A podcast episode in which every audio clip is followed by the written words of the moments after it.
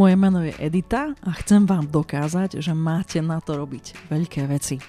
Som riaditeľkou spoločnosti Aseco Solutions zo skupiny Aseco, vďaka čomu stretávam množstvo zaujímavých ľudí z biznisu, najmä podnikateľov. V podcaste Diagnóza podnikateľ sa s nimi rozprávam o tom, ako začať podnikať a ako byť v podnikaní úspešný. Mojím dnešným hostom je Michal Pastier, ktorý stojí za značkami Zaragoza, Exponea či Go Big Name. Michal, vitajte. Ďakujem krásne. Predovšetkým chcem najprv poďakovať, že ste došli, lebo viem, že ste veľmi vyťažený človek. Tak uh, ide naozaj ob- obdobie, kedy treba darovať a čo ako darovať seba svoj čas, takže ako keby ja som veľmi rád a veľmi som ťažný za pozvanie a verím, že to naozaj bude užitočné. Ja som si istá, že rozdáte super rady, pretože máte z čoho, z tých svojich bohatých skúseností. Dnešná téma tohto podcastu je, že ako robiť marketing, keď začínate podnikať, ale chcela by som, aby sme sa viac venovali brandom, lebo to je vaša domena. Nič menej, než začneme, tak vás chcem poprosiť, keby ste sa predstavili, povedzte nám, kto ste, čo ste, možno aj ako dlho podnikáte a potom budem klásť ďalšie otázky. Mhm, mhm, mhm. Takže pozdravujem poslucháčov, moje meno je Michal Pastier a v podstate ako keby v marketingovej branži som od nejakých 19 rokov, aktuálne mám 35, neviem to nevypočítať, to naozaj už pomerne, že pomerne že dlho. A podnikám asi posledných 10 rokov veľmi aktívne po značku vlastne Zaragoza, kedy som sa nechťať stal podnikateľom, to je tiež treba povedať, veľmi zdôraznil som sa nechťať s podnikateľom. Mojím sen nebolo podnikať, mojím cieľom a snom bolo vždy ako keby tvoriť reklamu a komunikáciu, ale zrazu som sa stal podnikateľom, bol som ako keby prinútený stať sa podnikateľom, ale tú, túto skúsenosť považujem za jednu fascinujúcu a myslím, že je to dôkazom toho, že v každom z nás je malý podnikateľ. Súhlasím. Chcem vám povedať, že nie ste prvý, čo mi hovoríte, že sa to stalo trošku náhodou, alebo že to bolo za nejakých okolností, takže možno by sme to mohli rozbrať. Tak aký je váš príbeh, čo sa týka tých začiatkov toho podnikania? A možno by sme mohli zavrnúť ešte skôr. Chceli ste odjak živa robiť marketing? Podstate skôr to tom, že vedel som, čo nechcem, mm-hmm. takže nechcel som ako keby riešiť také tie klasické veci, ktoré sú učení sa na spameť. A ja keď som sa mal v škole mal niečo naučiť na spameť, takže som urobil to podľa seba. Na, na nie veľkú radosť učiteľov.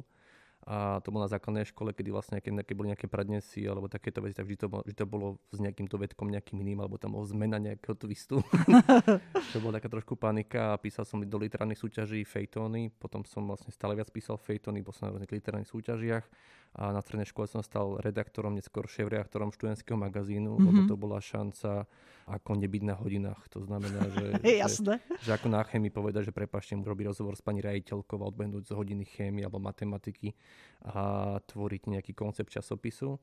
Kde som sa veľmi naučil aj to, že v podstate keby, že áno, e, reklama je jedna vec, ale obsah rozhoduje a tým pádom sa snažili naozaj mať v tom e, študentskom magazíne niečo, čo naozaj je užitočné pre toho študenta, napríklad neviem, kupón na neskú, neskúšanie, mm-hmm. ale zároveň aj obsah, ktorý je aj z toho naozaj, že lokálneho, školského, nielen tam robiť recenzie filmov, ako robili na študentskom magazíne, ale naozaj riešiť reálne veci typu aj vtipne o starých pomockách na, na vyučovaní a, a boli to veľmi také kontroverzné témy.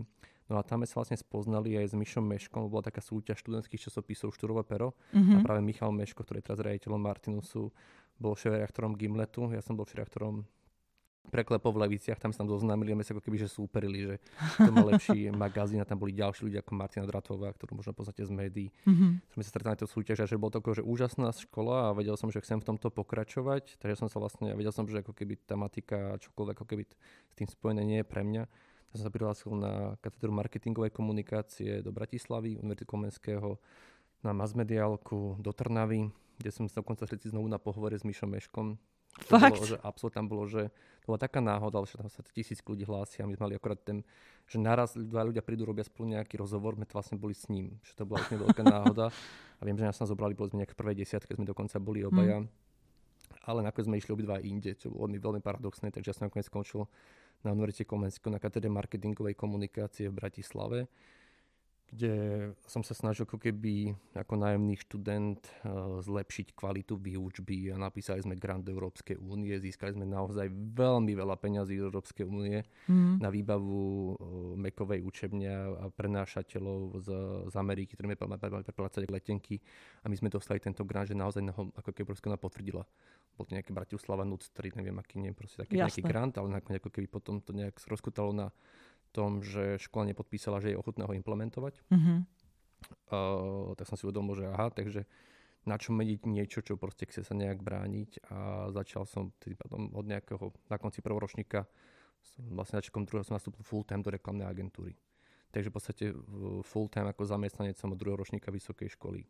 Vlastne som sa potom živil kreativitou ale katedre som zároveň veľmi ďačný, akože dokončil som nakoniec školu, boli, veľmi boli zlatí a doteraz si uvedomujem, že práve tá katedra slabuje tej voľnosti a dá tým študentom tú voľnosť, že keby, že, že nech sa aj teraz učí na ručičku, za ručičku, že to takto sa to robí, ale skôr je to o tom, že je to na vás. Takže ja som to pochopil až rokmi, rokmi, rokmi, že to, to čo, bolo ono. To, čo mne naozaj hmm. prekážalo, vlastne bol ten najväčší dar tej katedry. Chápem. Takže to bolo mi zaujímavá vec, ale zároveň som vďaka tomu mohol byť teda full-time zamestnaný a zrazu má tu zodpovednosť, ako prijete mladé ucho pred veľkého telekomackého klienta robíte teraz veľkú televíznu kampaň, naozaj ste úplne že mladý od druhoročníka, naozaj sa to podarilo a tie prvé veci boli veľmi, veľmi úspešné a potom dokonca vyhrali nejaký svetový tender na Peugeot, čo bola anomália v tomto trhu, takže ja som ďačný na tú slobodu, tú príležitosť a vôbec to, že, že aj tá agentúra v tejto oblasti na tej RC mi dala šancu ako juniorovi pracovať na veľkom klientovi.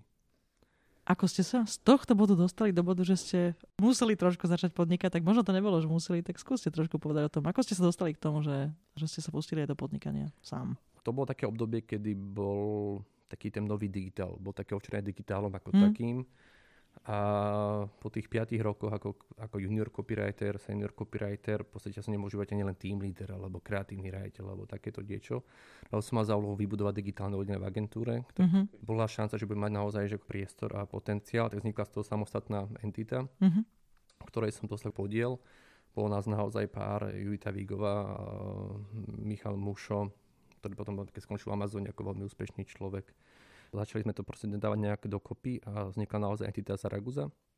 Pamätám, že vlastne my sme mali nejakú konferenciu, sme mali odhlásiť založenie firmy a nové agentúre digitálne. My sme ešte noc predtým nemali logo a prezentácia nefungovala na tej konferencii. To bol prvý ročník Digital Rules, takže bolo to bizarné, ale čo bolo mi zaujímavá vec, bola tá, že zrazu, aj keď ste v živote takéto niečo nerobili, tak v podstate ten tlak vás prinúti zrazu byť vo mojom prípade kreatívnym riaditeľom, zodpovedať mm. za všetky výstupy, nemať na nikoho nad sebou, čo je absolútne strašidelné, keď proste máte nejakých 23-24 rokov.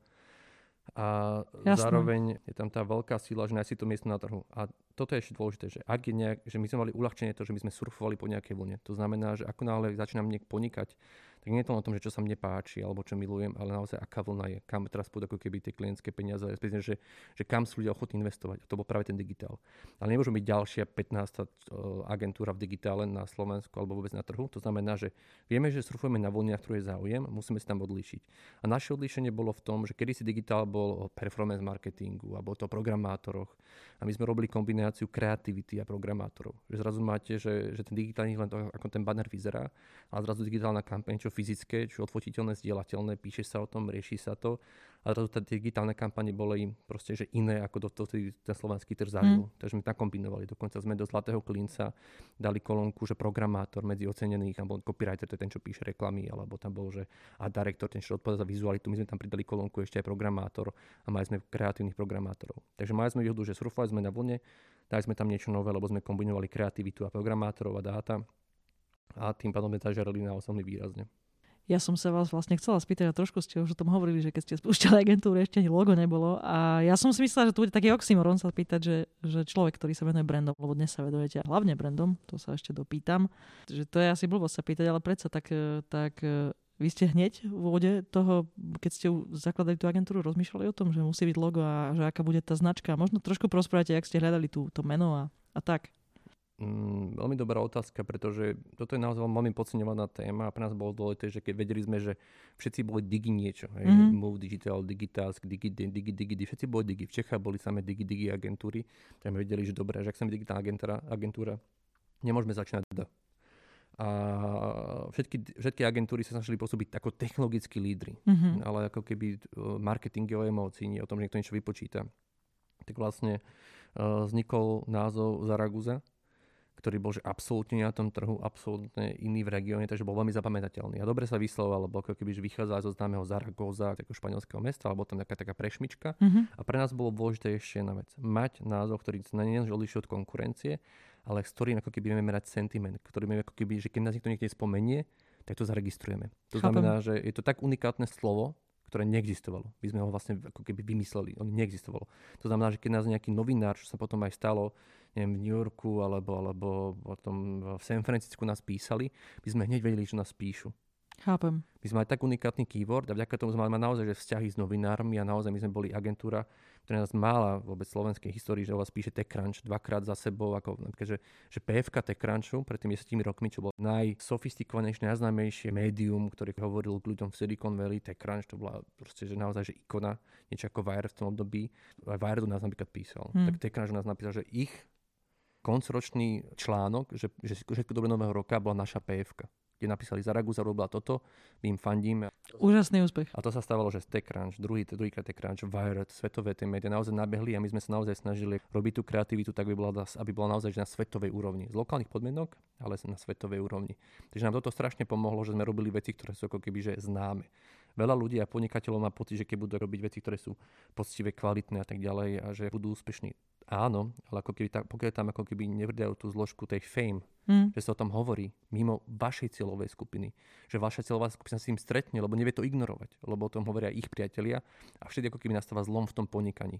Lebo ste väčší ako vaše podnikanie, väčší ako vaša kategória. Vlastne ľudia vás, ľudia vás aj keby vás chceli ignorovať, tak vás nemôžu ignorovať, lebo ich priatelia ich spomínajú. A to bolo pre nás dôležité, že robiť veci, ktoré sú naozaj že známe a slávne. Aby o nich Chápem. hovorili ľudia, ktorí nie sú naša cieľová skupina, aby, na, aby nás tak chválili, aby tá naša cieľová skupina nás nemohla ignorovať.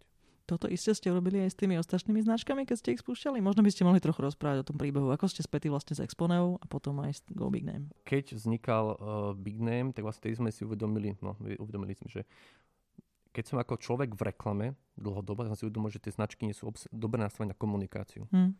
Tí ľudia zdedia nejaké firmy, ale tam nie sú ako keby tie brand asety, niečo čo by spájalo tú komunikáciu. A tí manažeri vymýšľali neustále jarnú kampaň, zimnú kampaň, jesennú kampaň, neviem akú kampaň, všetko to bolo rozbité. A raz tam mali v reklame deti, potom tam mali proste svište, potom tam mali proste antilopu, potom tam mali nejaké auto a furt to bolo niečo iné. A my si uvedomili, že tá, tá sila je v tej konzistencii, v tom, že ľudia odčítajú tú značku veľmi rýchlo a doba digitálu nastúpila tá, že zrazu zrazu vašim konkurentom je všetko na tom internete, všetko. Takže vy potrebujete zmenšiť ten čas rozpoznania tej značky. A zrazu vy ako, ako super reklamná agentúra pracujete s assetmi, ktoré nemajú konzistenciu. Znovu od vás klient niečo nové. My sme chceli učiť, aby ľudia od nás, od nás chceli to staré. že aby chceli naozaj, aby, aby, sa, aby to nastavili poriadne aj tie korporáty. Taká výborný príklad bol, že ako to bol dobrý nastavený, bol, že, že T-Mobile, keď prišiel na tento trh, čo bol kedysi Slovak Telekom, potom Mhm. mm-hmm. T-Mobile, oni mali, že firm, um, ako, mali obsadenú farbu, že magentová Mhm. a všimnite si, že kedysi mali, že v spotoch mali magentový prvok. Tam bol, že Mhm. magentový vankúšik, magentový pes, magentové neviem čo auto, ale ľudia rozpoznali tú reklamu. A my sme vedeli, že sme cítili, že toto je veľmi dobré, videli sme tie dáta, že tá konzistencia strašne pomáha. A chceli sme učiť značky, aby proste rozmýšľali svetovo a poctivo od prvého dňa. Tak vznikla agentúra Big Name Theory, čo som bol v podstate, že ja a moja Mhm. mm-hmm. manželka. Ja ako ten kreatívny, ona ako ten praktik. Jasné. O, vynikajúca kombinácia. Takže začali sme myšľať, že názov, logo, identita pre firmy. To znamená, že naozaj, že mať názov firmy, ktorý je možno nadkategoriálny, neob, ne, neobmedzíme v podnikaní, že ak sa volám uh, neviem, pre, SK, tak asi nemôžem predávať niečo iné. Potom mať ako keby názvy, ktoré ma chránia pred útokom konkurencie, že ako keby sú názvy, ktoré sú trademarkované. Máme klientov, ktorí predali 5 miliónov produktov, nemali trademark, prišli o tú značku. Vlastne jediná, jediná entita, ktorú vlastníte, vlastne vaša značka, keď nevlastníte cez trademark, tam máte prúser. Takže ako keby uh, toto bol ďalší parameter, potom ako keby má názvy, ktoré sú okontrolované, že nemajú nejakú negatívnu asociáciu na trhoch, kam pôjdete potenciálne rásť. Väčšina Slovákov chce rásť na do Čech, že to je ako keby takéto ultimátum, že ah, dali na Slovensku, poďme Môžem do, Čech, poďme, potvrdiť. poďme do Čech, poďme do Čech. No ale čes, čes, čes, český trh je extrémne ťažký a tak ďalej, tak ďalej. Ale dôležité je, že niekedy ľahšie uspieť v Amerike ako v Čechách. Hm. Mm. To je to jeden z najroz- najrozličnejších e-commerce trhov vôbec na svete, veľmi ťažký.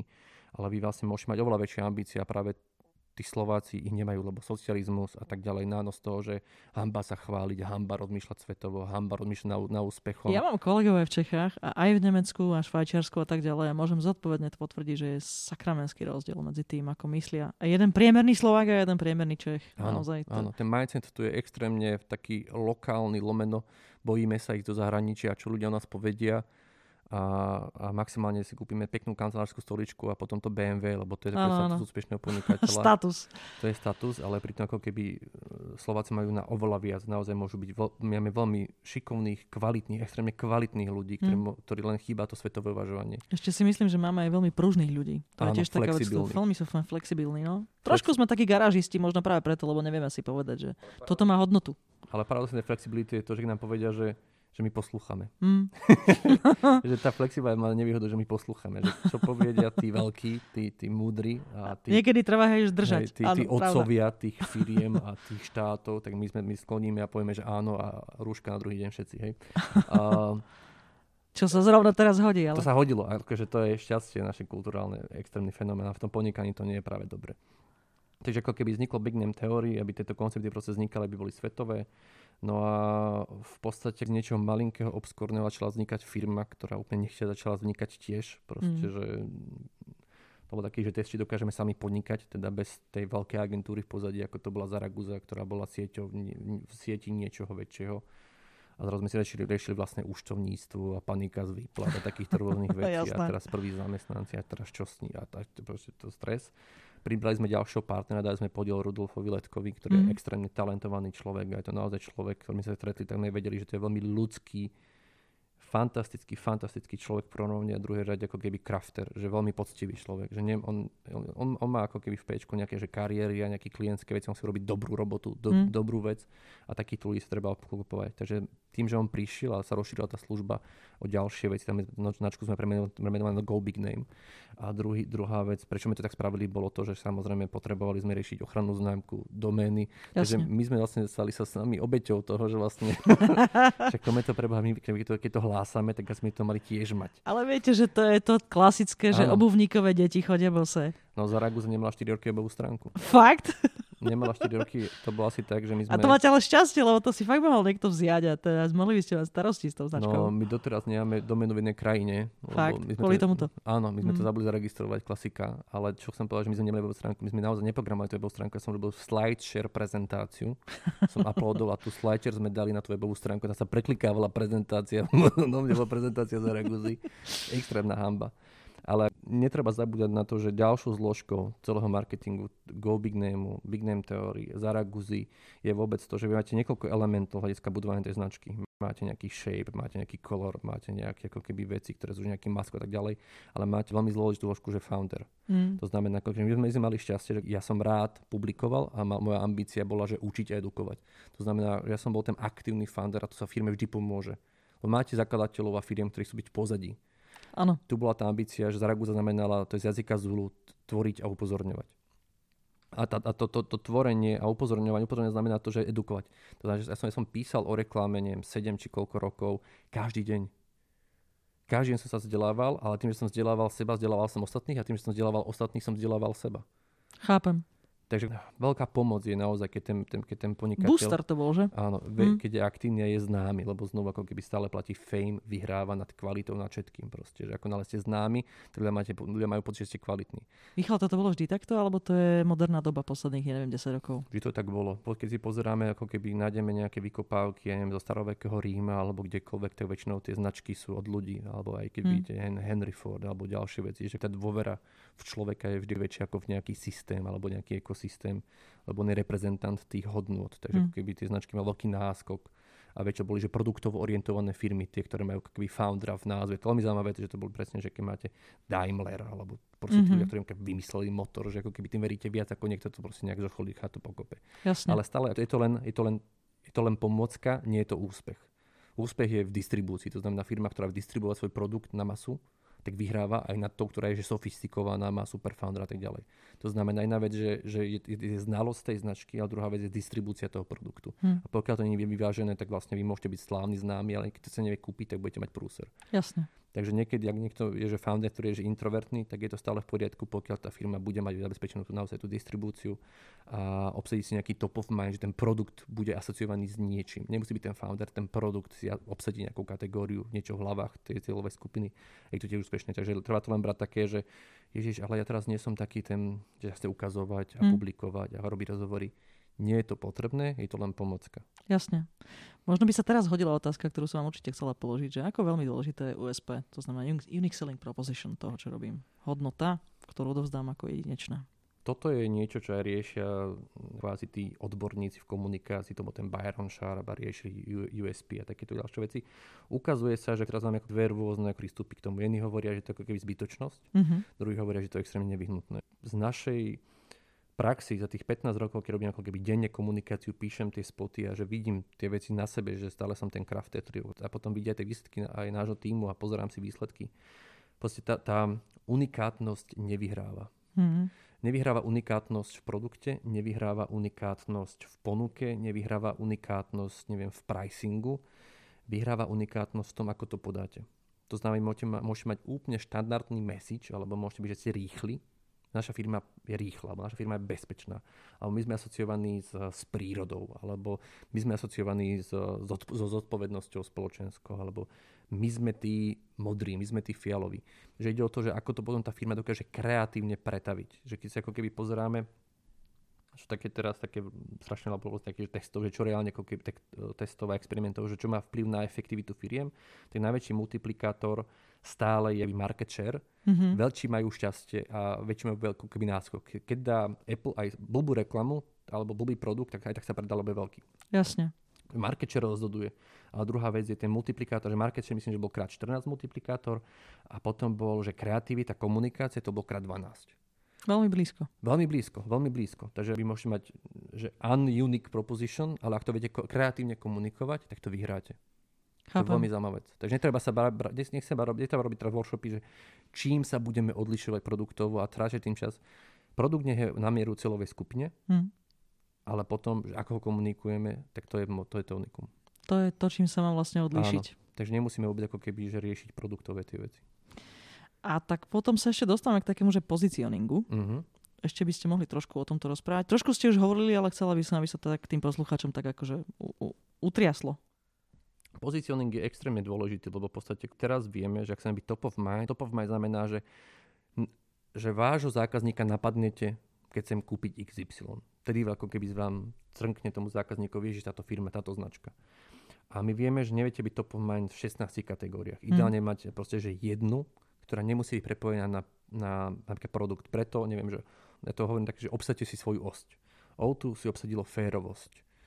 Hagen Das zmrzliny si obsadili severskosť. Mm-hmm. Takže zmrzlina sa neobsadila čokoládovosť, alebo neviem proste, že rodinnosť, alebo veselosť, alebo oni si obsadili severskosť, lebo vedeli, že ako keby tam je tá asociácia severskosť, ktorá je prémiovejšia a môžem predávať drahšie.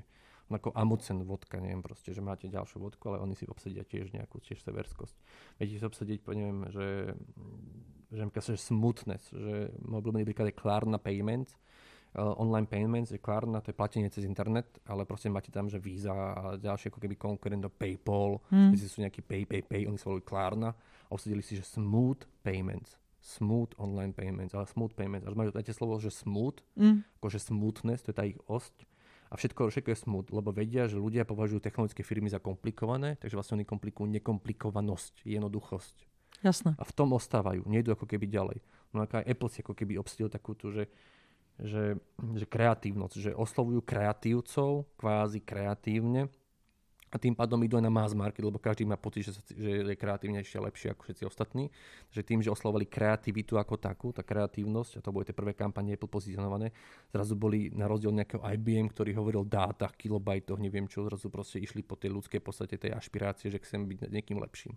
Takže positioning je dobrý v tom, obsadím si tú svoju osť, neviem, Príklad, mám nejaký nápoj, mám druhý nápoj, teraz sa neviem, že RC Cola sa zmenilo mm. na Royal Crown. Mm-hmm. Obsadili si južanskosť. Rozumiem. A zrazu sú južanská kola. Takže sú kvázi, že, že wow, južanská kola, aké to má asociácie. No keď ukazujete v reklame takúto poctivosť a ukážete staré časy, tak v nápojovom segmente má výhodu ten heritage, ten ako keby tá, že už 200 rokov. Jo, jo. Ľudia, na to, ľudia na to fungujú. Teraz v technologických firmách prichádza stále jednoduchosť veľmi do popredia. Takže tá, obsadí si tvoju osť a druhá vec, že malo by to byť nielen, že si obsadíme svoju osť, ale tá osť by mala byť relevantná pre moju celovú skupinu. Hmm. To znamená, že zabiť svoje ego, či je to naozaj atraktívne pre celovú skupinu. Čo by som mal upozorniť na jednu vec, že potom je veľmi veľa founderov a manažérov a riaditeľov, ktorí riešia, že to musí potvrdiť fokus grupa. Musí? F- že to, že oni, oni myslia si, že ako keby, že máme... Že, Kladie, mám otázku, či to tak je. Môžeme povedať príklad, že Absolut vodky, Absolut vodka, keď prichádza na trh, tak nemali heritage, nemali foundera, nemali nič. Že to hm. máte, že nemali, nemali, inú chuť, lebo vodka chutí rovnako. Jasne. Že nemáte že nič. A čo bolo mi zaujímavé, že oni vedeli, že, že ľudia sú vizuálni, takže product shape rozhodnutie, no, rozhoduje. To máte zoberodné, máte tie trojholníky, mm-hmm. alebo neviem, Ritter Sport má trademarkovo chránenú ten štvorec ako čokolády, že, že, že, že, že ten shape rozhoduje ten tvar. Takže vlastne oni dali tie vodky do, do fliaž, ktoré nevyzerali ako vodky. Chápem. A potom robili prieskum a ten prieskum ich stal 70 tisíc dolárov, kde vyšlo, že v žiadnom prípade to nedávajte na trh, lebo ľudia odmietajú, povedali, že to, to životne kúpa, lebo takto vodka nevyzerá. Mm-hmm. Im vyšlo, že, že to nemôžu dať vonka do takejto flaše. My sme, teraz, my sme si už teraz zvykli. Ale kedysi, keď tá vodka prišla, Uh, teraz neberte ako nejaké, že bavíme sa o alkohole, hovoríme o reklamnom princípe, o komunikačnom jo, jo, princípe. Jasné. To znamená, zákazníci povedali, že v žiadnom prípade nikdy a dobrý marketing si uvedomí, aha, oni nečakajú v rámci tej kategórie.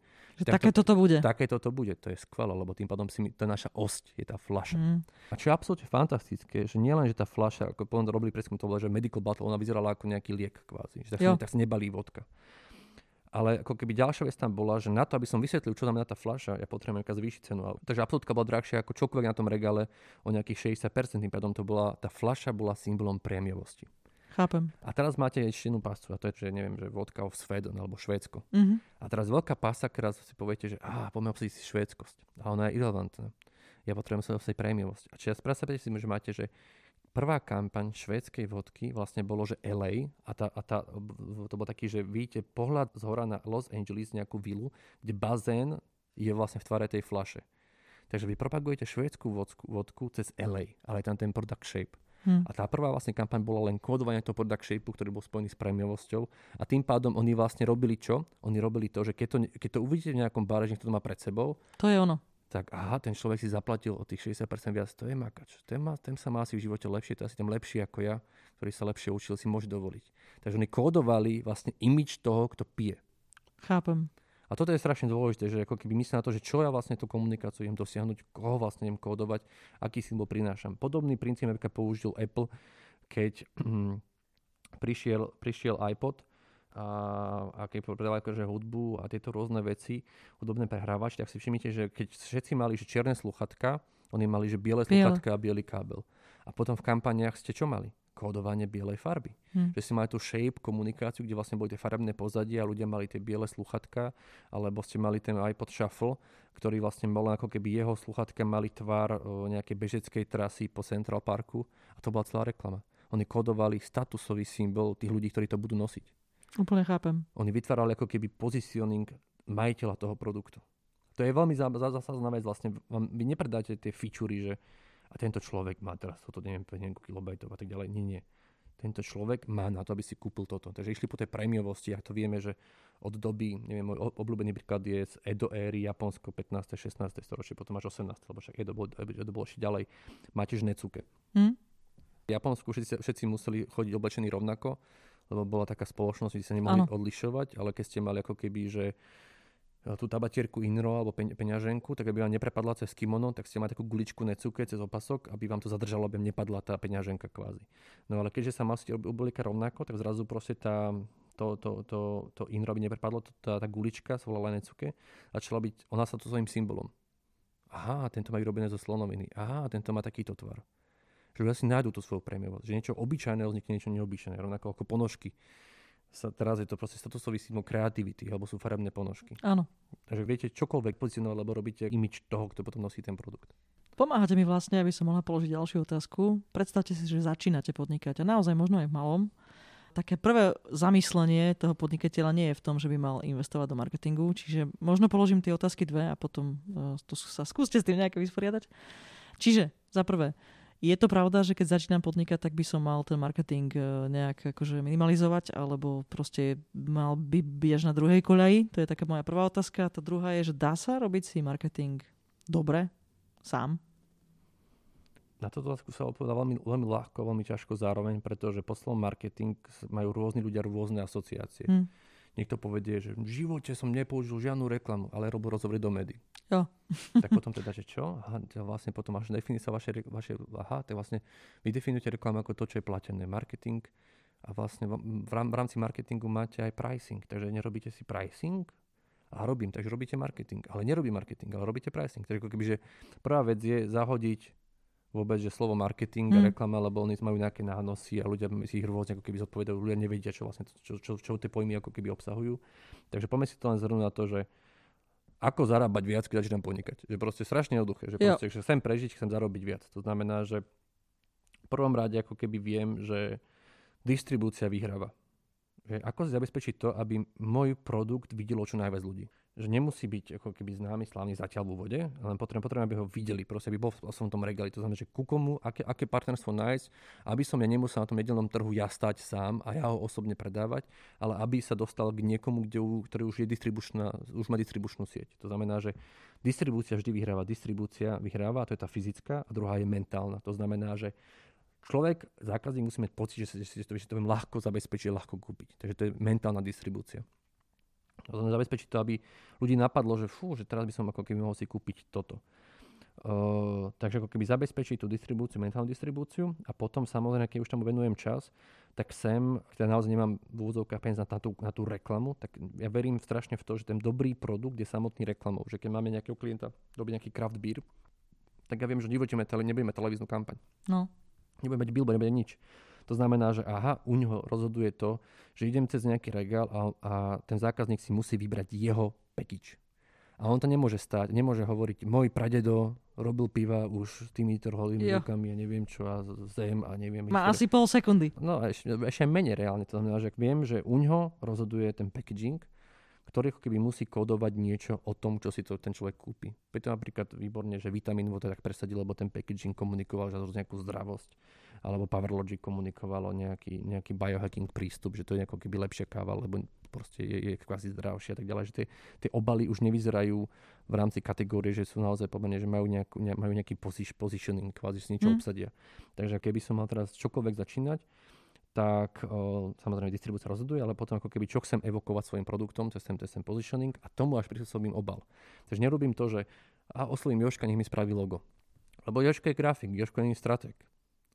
A to je ako keby druhá najčastejšia chyba, že najprv ja potrebujem si vyriešiť tak je vlastne, že čo chcem evokovať tým produktom, kde budem, aký, aký je kontext môjho produktu. Keď teraz sme riešili launch produktu v, v Dubaji, v regáloch, kde bola nejaká nová tyčinka. My sme si nechali poslať, nafotiť normálne všetky regály tých obchodov. A že kde tá ako tyčinka, to vyzerá tam? Ako to tam vyzerá reálne, že kto je naši konkurentov a tam je fialová, modrá, biela a tí to komunikujú, neviem čo, neviem čo, neviem čo, ale nekomunikuje nikto superfoods. Hm, takže môžeme si obsiť kategóriu superfoods.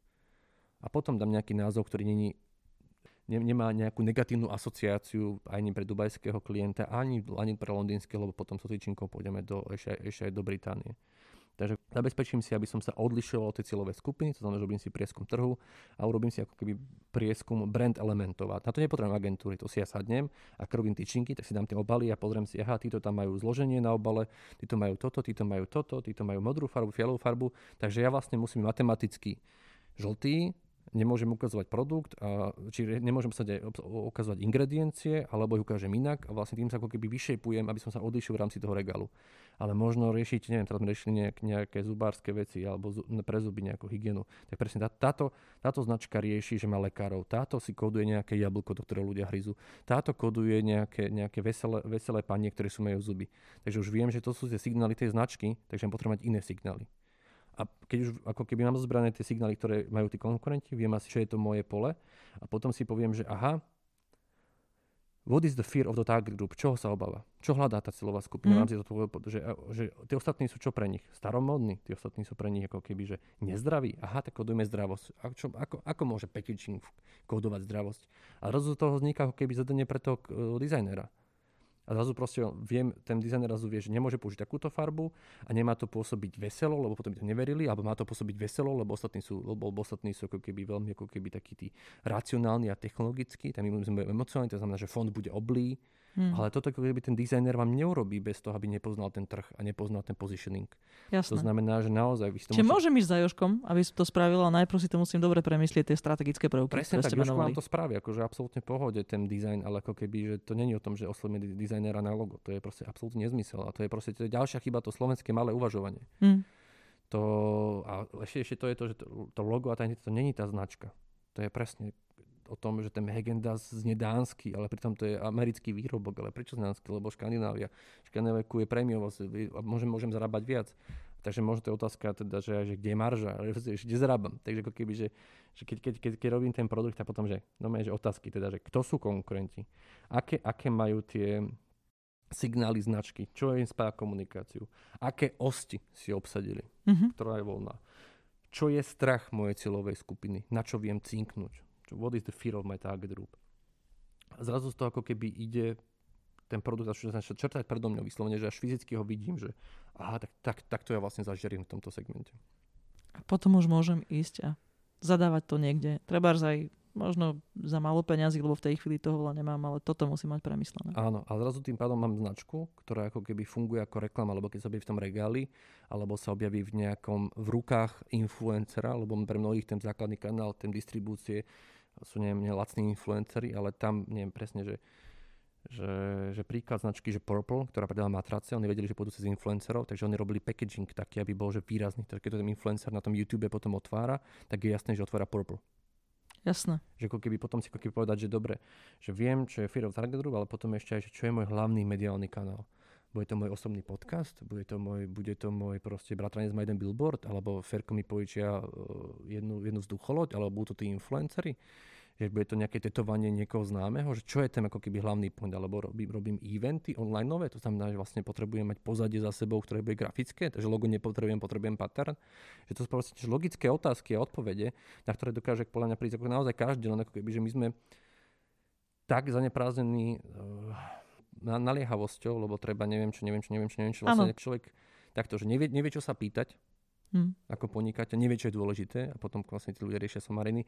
A vlastne 50% našich klientov sú takí, že však my to sami spravíme, ale potom právne problémy, trademarkové problémy a tak ďalej. Problém s tým, že váš názov je paschická separatistická skupina, nemôžete ísť na španielský trh a teda a teda. A to máme 50% takto máme klientov, ktorí proste podcenili to, že by si dali 3 dní poctivé, že to nastaví dobre a potom mali pokoj tak možno ste trošku odpovedali na otázku, že keď je človek naozaj veľmi malý, tak si na tieto otázky, ak si na ne odpovie, asi vie odpovedať sám, ale možno v jednom bode dospeje k tomu, že ten výdavok má zmysel. Napríklad ten na vás, aby sa určite vyhol problémom, právnym najmä, keď má ambície treba ísť na zahraničné trhy a podobne. Áno, ale to je presne o tom, že tento podcast slúži na to, že už viete, čo kontrolovať, už máte nejaký checklist. Tohto, keby som si raz prepísal, prepísal tento podcast, tak už mám 10 vecí v checkliste, ako podnikať, čo viem spraviť.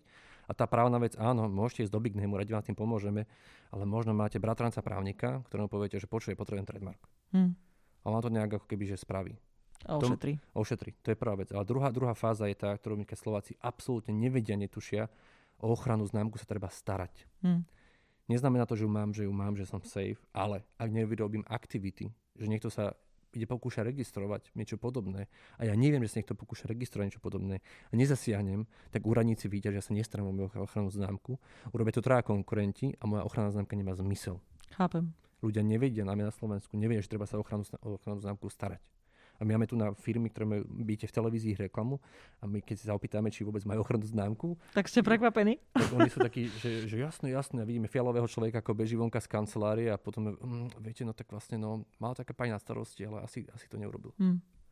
To povedomie ináč o autorských právach a, a značkách je naozaj, môžem potvrdiť, podstatne slabšie, ako už, už dokonca už aj v Čechách, ale popravde akože čím ideme ďalej, tým je to tým je to výraznejšie. Tak dobre, že to hovoríte. Lebo ešte raz, môžu nás počúvať aj ľudia, ktorí možno začnú malo, ale nakoniec akože tá ambícia je v skutočnosti ísť na zahraničný trh.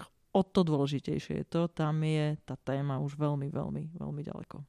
Treba ísť tam naozaj, lebo po, pozrite sa takto, že hodina vášho času je hodina vášho času. Ale či z tej hodiny zarobíte x alebo krát 10x, je proste, je to nechcem povedať, že vaša šikovnosť, ale to je proste, že vaša nelenivosť. Že proste si poviete, že aha, ak túto hodinu venujem tomuto trhu, tak zarobím x. Ale keby som túto istú hodinu venoval inde, tak zrazu máme 10x. A to je obrovské ozaj si uvedomiť, že vlastne Ale znova, ako keby to už môžeme ísť príliš do hĺbky vo finále, že v úvode podnikania lepšie, že nech robí človek čokoľvek, naučí sa na svojich chybách, aspoň mm. proste, lebo každý má veľké ego v úvode a proste teraz si zvalcovať svet. Radšej nech, nech není úspešný v úvode, to je možno aj dobre, a potom ako keby bude oveľa lepšie, ako keby extravať informácie a bude oveľa poctivejší neskôr. Michal, spustu rád ste rozdali. Takže ešte na sekundu sa chcem v tomto podcaste vrátiť trošku k tej vašej konkrétnej osobnej skúsenosti s podnikaním. Vôbec sme sa nedotkli Exponej, možno by ste mohli na sekundu, na chvíľu rozprávať o tom, že ako vznikla tá myšlienka, ako ste do nej zapojení.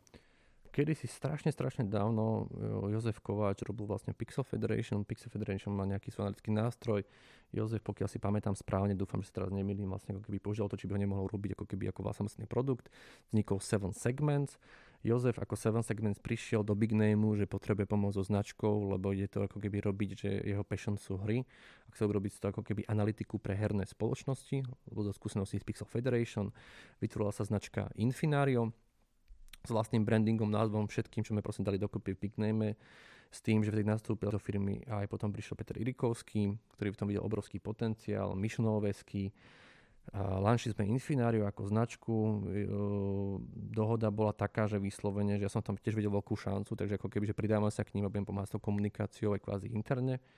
Takže popri Big Name a Zaraguze som začal pomáhať Infinariu. S tým, že ale zistili sme jednu vec a to je to, že darmo, že my vyhráme kvázi tých klientov, ale gaming industry patrí medzi najkrutejší vôbec. Že ak si myslíte, že ako keby mať reštauráciu v tejto dobe je kruté, tak ako keby mať gaming štúdio je podľa mňa ako keby násobne krutejšie. Mm. A tam aj keď máte, neviem, 100 klientov, tam 95% skrachuje. Chápem. Lebo ako keby to je zaujímavá vec, že tam, že, že minulý hit nezabez, neba, nezabezpečuje hit budúci v tom gamingu. Je to strašne, strašne ťažké a vôbec veľmi v App Store, že vo finále neviem, top 20 hier zarába, ostatní zarábajú. Takže ja som popri tom potom aj investoval nejaký herných štúdí a videl som ako keby to peklo toho celého. A nakoniec sme išli s Infináriom do WPP, ktoré v tom období ako keby malo podiel v Zaraguze. WPP patrí medzi najväčšiu sieť reklamných agentúr na svete. V Londýne mm-hmm. majú tisícky reklamných agentúr, len pár majú minoritu. Zaraguza patrí medzi minority. Vtedy sme sa s vedením WPP, že čo nám to hovoria. Im sa to strašne páčilo, ale si proste na znak trošku nás ignorovali, že tu, tu naprišli nejakí chalani z Ruska, čo, čo, to, je, čo to je za partiu. nás pekne ako keby, že, že, že great guys a nič, nič z toho, takže do kurník šopa.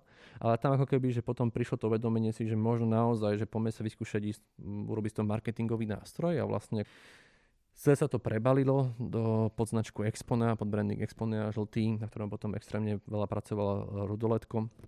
Takže vlastne vedeli sme, že potrebujeme sa odlišovať faremne, potrebujeme nové evokácie. Vzniklo logo, ktoré mohlo byť fyzické a vlastne stal sa z toho marketingová analytika a, a, a dáta. Teraz to je Customer Data Platform a v podstate firma z 12 ľudí má teraz možno neviem aktuálne nejakých nejakých 150-190 ľudí. Cca. Rast je extrémny. Rast je, rast je extrémny a je to, je to, je extrémny o tom, že sa veľa učíme popri tom, že presne, že sme si mysleli, že aký bude ľahký Londýn a neviem, Peter tam mal potom byť a sme sa tvárili, že sme Londýnčania všetci a tak ďalej, ale proste na tom na tých rokovaniach to neokabatíte, proste oni vidia, že máte nejaký čudný prízvuk a, a že asi nie ste z Británie a, a, nám, a nám hovorili mnohí ako keby skúsení investori, že bacha chalani na sales oddelenia na Selsákov, že my sme chceli taký, že, že priestor mladým talentom, ale vo finále sales je o networku, to znamená, že potrebujeme niekoho v networku. Ako náhle sme zmenili prístup, mali sme naozaj seniora Selsáka, ktorý v Británii má kontakty napríklad na fashion e-commerce. Ale čo, hneď sa to zlepšilo. Hneď sa to zlepšilo, začalo to fungovať, takže to naše ego proste dostalo veľké facky každý týždeň. Tak ale v vlastnej skúsenosti hovoríte aj to, že je treba poznať lokálne prostredie, bez toho sa extrémne, dosť ťažko dá Extrémne, napríklad typu, že Austrálna mapa je vyzerá dosť veľká ale keď tam otvoríte firmu, zistíte, že to je strašne malý trh.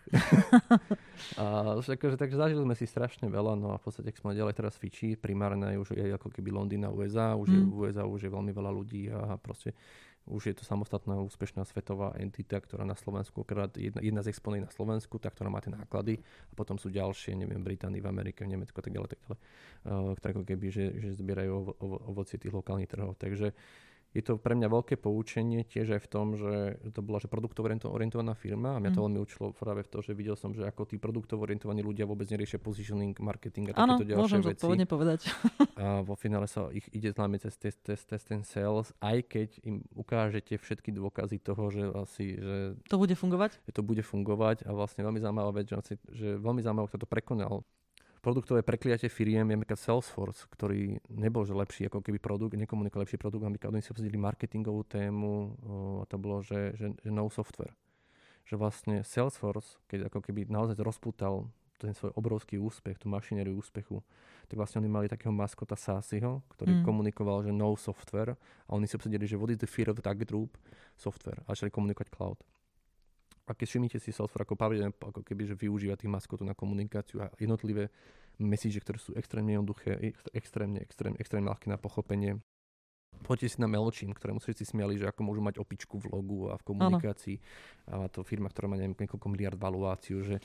A keď to človek počuje takto vysvetlené, tak si to celkom aj asociuje. No samozrejme, že trošku ľahšie sa človeku, pre ktorého je slovo software vôbec akože komplikované, už vôbec čo si za tým predstaví, trošku ľahšie sa mu asociuje s postavičkou. Trošku je to také ľudskejšie. Alebo si pozrite Android. Prosím, mm. máte operačné systémy, ktoré sa volajú XY, rozumáte niečo, čo sa volá Android, rozumáte niečo, čo má proste nejaké oči, má to nejaký charakter a spája to komunikáciu a zrazu máte niečo, že rovnaké x rokov. Takže ako keby aj pri tom, pri tom B2B a pri tom softvere je nevyhnutné mať takéto signály tejto značky ale ako keď ja som s tým prežíval každý deň, že vlastne že akože obhajovať veci, to je presne, že to je, toto nie, to nie je o racionálnych argumentoch, to je o viere. To je, či, či veríte mm. alebo neveríte tomu a žiaľ ako keby branding častokrát je o tom, že vidíte tie efekty reálne, ako keby po, tých, po tých štúdiách okolo nejakých 12 mesiacov potrebujete nábeh veci.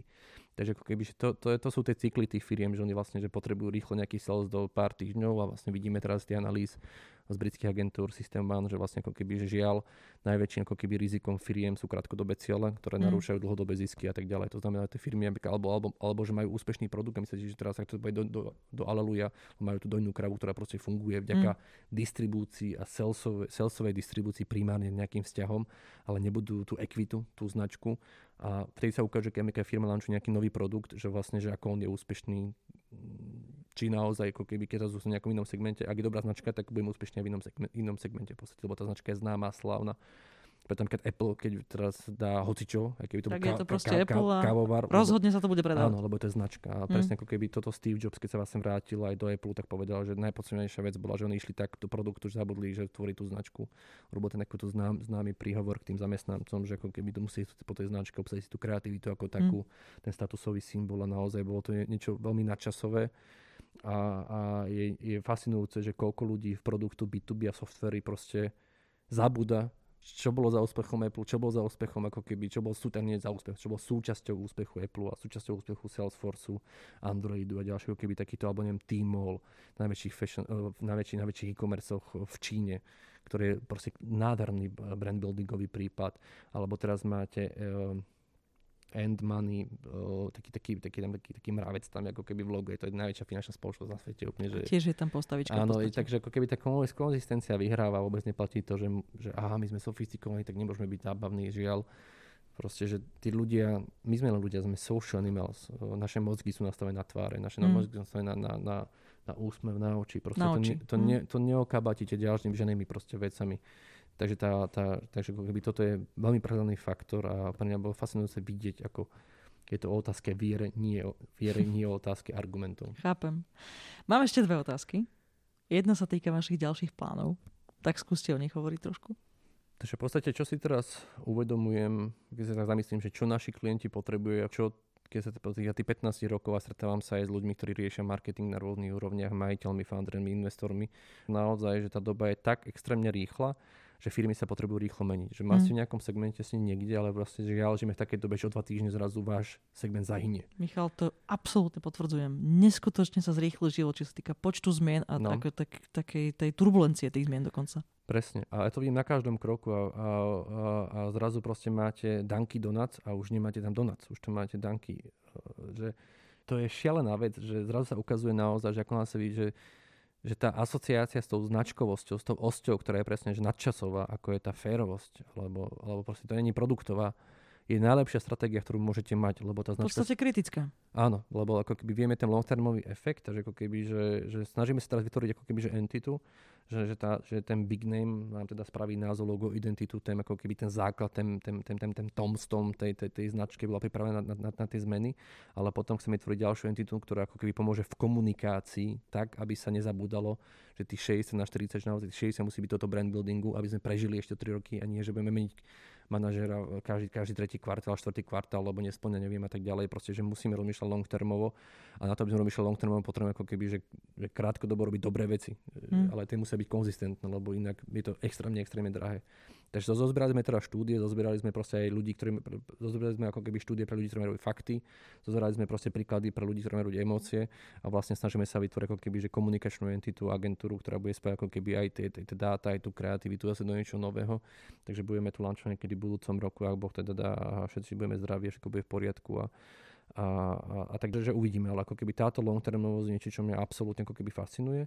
A rizika, ktoré vidím, je ako keby manažerské rozhodnutia založené na nejakom sociálnom tlaku typu pomeku na dobro. Teraz sa ukazuje napríklad, že, že Google robil nejakú štúdiu, tak áno, naozaj, že zákazníci hovoria, že značky, ktoré sa správajú počas, počas covidu zodpovedne, tak ako keby budem im vernejšie, budem hradšej a tak ďalej. Ale to je deklarácia. To je mm. deklarovaná vec, že áno, budeme hrať dobrých ľudí. Hej, to je to isté, čo poviem. Ale na finále, keď sa ukazuje, že u koho nakupovali, vôbec to nemalo koreláciu. Mm. Že, že, to nie je tak. To, to nie je tak. Takže ako keby primárna úloha tej firmy je byť silná firma, byť dlhodobá, zabezpečovať naozaj ochraniť svojich zamestnancov pred nejakým stresom z nejaké, že teraz nevieme fungovať, nemáme, nemáme dostatočný kapitál na preklenutie nejaký, nejakých uh, prúserov a zmien. Takže ochraniť firmu v prvom rade, ochrániť ako keby potom, potom tie zisky, lebo čím máme väčšie zisky, tým môžem výraznejšie pomáhať. Presne tak. Profit je úplne kľúčová vec, ale nie preto, že profit je mantra, ale preto, že on zabezpečuje Áno, ďalšie prežitie to firmy je tá veľmi solidne. Proste, že ak, mm. nechcete, ak ne, nikto nemá rád neistoty a preto na Slovensku pre extrémne slovo je dôležitá istota, žiaľ, ona ide cez profitabilitu a nie cez to, že má teraz slabká branža, alebo sadím stromy Sate ich, ale sate ich tak, že nerobte ako keby z toho veľké halo. Ale ako... Ja hovoria, že človek môže aj pokaziť svoju cenotvorbu, lebo keď dlhodobo dáva niečo zadarmo, a toto už, korona už je dlhodobo, to už nie je úplne že krátko, ano. tak potom je veľmi ťažké uh, presvedčiť ten trh, no a teraz už má zmysel zase mi platiť. Presne tak, presne tak, netreba ich naučiť niečo iné. A teraz sa naozaj ukazuje, že tí, ktorí pokračovali vo svojej komunike, ako keby COVID nebol, hmm. sú teraz ako keby ekonomicky úspešnejší. Čo je Chápem. veľmi zaujímavé.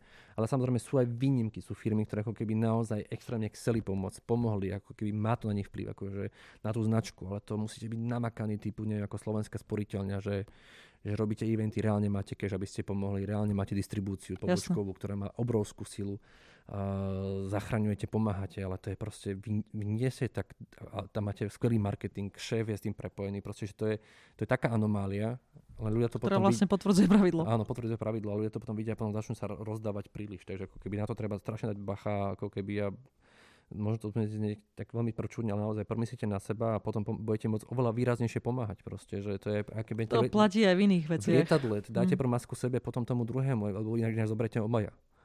A, tak, tak. A, a, takže ako keby solidarita je extrémne dôležitá. Ja som si to zažil sám, že my sme ako keby venovali extrémne veľa času a doteraz venujeme stále ako keby neziskovým projektom a počas covidu sme rozdali, neviem, cez, prepáli sme klientov, sme rozdali 120 tisíc tyčiniek oným zdravotníkom, alebo sme riešili teraz, tam sme dávali 50 tisíc rúšok a naša firma to celé ako keby dávala dokopy a prepájali sme to neustále, že to bolo strašne dôležitá zložka, ale potom ako sme zabezpečili výplaty pre našich ľudí. Tak, že, tak. že to bola tá nočná robota, tá, keď ako keby, že už ako vypnem, že ideme teda domov, ale vlastne ideme domov, ideme pokračovať tie, tie free projekty, ale nenahradili oni našu prácu. My sme stále firma, ktorá má prináša nejakú hodnotu našim zákazníkom a popri tom pomáhať. Nie na úkor našich zákazníkov pomáhať. Michal, veľmi ste mi pomohli vlastne k poslednej otázke. Taký pekný most je to. Už ste rozdali spústu rád, naozaj veľmi, veľmi vhodnotých v tomto podcaste. Keby ste tak, že museli. Hej, tento podcast je primárne určený ľuďom, ktorí chcú začať podnikať. Môžu byť mladí, môžu byť starší. Dokonca môžu byť začínajúci podnikateľi, že už nejaký ten piatok to robia a chcú sa proste inšpirovať. Takže keby ste tak museli rozdať vyslovne, že tri rady, také najdôležitejšie, tak ktoré by to boli z toho, z tej vašej branže, z toho vášho zamerania. Takže um, toto ako keď ja to opakujem stále, znovu to musím zopakovať, že sú veci naliehavé a sú veci ako keby že podstatné a pre tie naliehavé nemáme čas podstatné. To mm. znamená, že ako keby, že vy potrebujete vytvoriť ten mindset, kedy vy príjmate to, čo je podstatné. To znamená, že vytvoriť si naozaj tú mentálnu silu, nebyť len reaktívny, len reagovať, ale naozaj ako keby, že tvoriť a, a, a, a mať ten čas analýzy. A toto je niečo, čo sa nám dá naučiť, ako keby. To je presne to, že už to je mindset. To je ten mindset. A ten mindset ako keby pre mňa najväčšia ako keby lekcia za posledné roky bolo to, že ten mindset nie je o tom, že si hovorím, že dokážem to, alebo teraz by som to mal mindset sa ovládať cez telo. To som ako keby nechápal, že napríklad, že si dokážete, že naučíte telo k otužovaniu a tým pádom vymeníte mindset na akýkoľvek vec, lebo ste preko... Lebo ráno si pustíte tú studenú sprchu, je to ako keby bizarná vec, nejaké á, ďalšie otužovanie, ale vo finále, že vy naučíte svoje telo akceptovať ten diskomfort, a tým, že hľadáte dých v tom diskomforte, tak vy učíte, že keď budete neskôr v diskomforte, tak budete v komforte. Lebo ako keby vy, vy, vy učíte, lebo ľadová voda patrí medzi najväčšie stresy, ktoré môže ako keby fyzické telo ako keby zažiť. To znamená, keď budete neskôr nejakom v konflikte s niekým a budete strácať dých, vaše telo prepne na dýchanie, lebo nikto nedokáže dýchať v nepokoji. Takže vy cez, cez, ako keby, keď máte dých pod kontrolou, máte ten mindset pod kontrolou, máte mozog pod kontrolou, máte myšlienky pod kontrolou, že pre mňa ako keby bolo nepochopiteľné, alebo nie som ako keby že športový typ alebo tak, ale pochopenie toho, že ak viem ovládať svoje telo, viem ovládať svoj dých, teraz viem ovládať svoju mysel a viem ovládať svoju mysel, tak ovládať svoje myšlienky. Toto mne trvalo akože sakra dlho, kým som to ako keby mm. akceptoval, lebo to bolo proti môjmu mindsetu toho, že ježiš, šport je aká blbosť. Chápem. A, ale je to fascinujúce a vidím to, že naozaj budú, budú nás čakať veľmi veľa ťažkých rozhodnutí. A viem, že, viem, že to mali byť teraz že tri rýchle rady, ale nie, sú. uvedomujem si to, že porušujem teraz túto vec. Pohode, ja by som sa ale... k tomu vrátila. ale ako keby toto, keď teraz spoznáte a dáte presne nánosy toho, lebo proste teraz si povedať to, že totužovanie funguje, či o tom píše Forbes, alebo Trend, alebo, alebo, alebo o tom hovorí nejaký influencer, ktorého máte alebo nemáte radi. Totužovanie funguje, či to robia všetci, alebo to robíte sami. Totužovanie funguje, či je to, či je to proste hype, alebo to nie je hype. Mm. Totužovanie funguje, či ho beriete ako spirituálne, alebo ho beriete ako proste performanceovo. Totužovanie jemu je jedno. Ono proste funguje. A je to proste váš sakra prúser. Nevyskúšali, že to môže spôsobiť s, s vami a s vašou myslou a, a podľa mňa to ako keby veľmi skvalitní váš aj osobný život, aj pracovný život, lebo sa nebudete bať diskomfortu, nebudete, nebudete odkladať veci zrazu, proste budete sa verať do toho a naučí vás to ako keby, že spomalovať čas, čo ako keby, že strašne dôležité práve pri tom veci, že keď príde tá naliehavá vec, tak vy tým, že máte tento, tento, ako keby ten mindset, tak vlastne vy tak spomalíte čas, že si uvedomíte, že naliehavá a nie je podstatná a nebudete ju proste riešiť. Michal, ja vám bez problémov dovolím takto ukončiť túto odpoveď. ďakujem, ďakujem. Lebo si myslím, že sa v nej skýta nie len veľa múdrosti, ale naozaj vlastná skúsenosť. Cítim to tu príšti z každej strany, ale chcem povedať, že aj zo všetkých ostatných vecí, čo ste povedali, naozaj príštila veľmi veľká skúsenosť, takže vám chcem takto na záver povedať, že vám nesmierne ďakujem, že ste prišli. Považujem to za čest, že ste boli v tomto v podstate začínajúcom podcaste. A prajem vám veľa, veľa dobrého vo všetkých biznisoch a projektoch, ktoré máte pred sebou. Ďakujem za pozvanie a držím palce. Díky moc, majte sa. Dovi. Počúvajte podcast Diagnóza podnikateľ aj na budúce. V téme marketingu budeme pokračovať, ale trochu inak. A o svojej skúsenosti nám príde porozprávať jedna úžasná mladá dáma. Tak si to nenechajte uísť.